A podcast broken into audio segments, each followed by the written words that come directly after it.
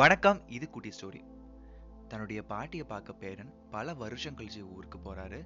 ஊருக்கு போகும்பொழுது பாட்டிக்கு ஏதோ ஒரு கிஃப்ட் கொடுக்கணும்னு யோசிக்கும் பொழுது பாட்டிக்கு கார்டனிங்கில் ரொம்ப ஆர்வம் அதிகம். ஸோ அதனால் ரொம்ப தேடி கண்டுபிடிச்சி ஒரு ரேரான ஒரு செடி அதாவது அழகிய பூத்திரும் ஒரு செடியை கிஃப்டாக கொண்டு போகிறாரு ஊருக்கு போன உடனே தன்னுடைய பாட்டிக்கு இந்த கிஃப்ட்டை கொடுக்குறாரு.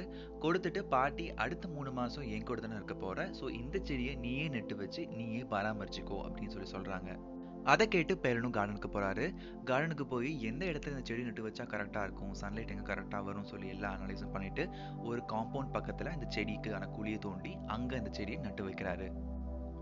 தினமும் அந்த செடிக்கு தண்ணி ஊற்றி வளர்த்துறாரு இழைகள் வருது செடியும் பெருசாகுது. ஆனால் அதில் எந்த ஒரு பூவுமே வரல.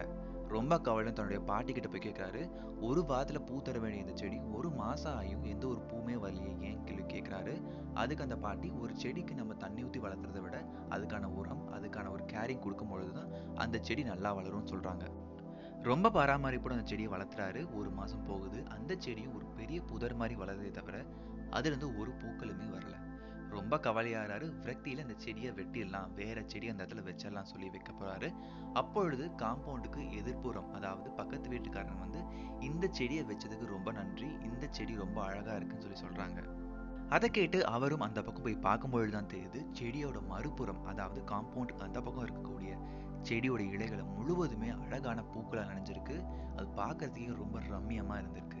இந்த கதையிலேருந்து நம்ம உணர வேண்டிய விஷயம் என்ன அப்படின்னா நம்ம புதுதாக ஒரு மனிதர்களை மீட் பண்றோம் அப்படின்னா அவங்கள ஒரு பக்கம் மட்டும் பார்த்துட்டு இவங்க இப்படி தான் அப்படின்னு சொல்லி ஒரு கன்க்ளூஷனுக்கு வரக்கூடாது. ஏன்னா அப்பியரன்ஸ் ஆர் டிசப்டிவ் தோற்றம் ஏமாற்றம். இன்னைக்கான கதை கண்டிப்பாக உங்களுக்கு பிடிச்சிருக்கும்னு நம்புறேன். With this note I am signing off this is Satish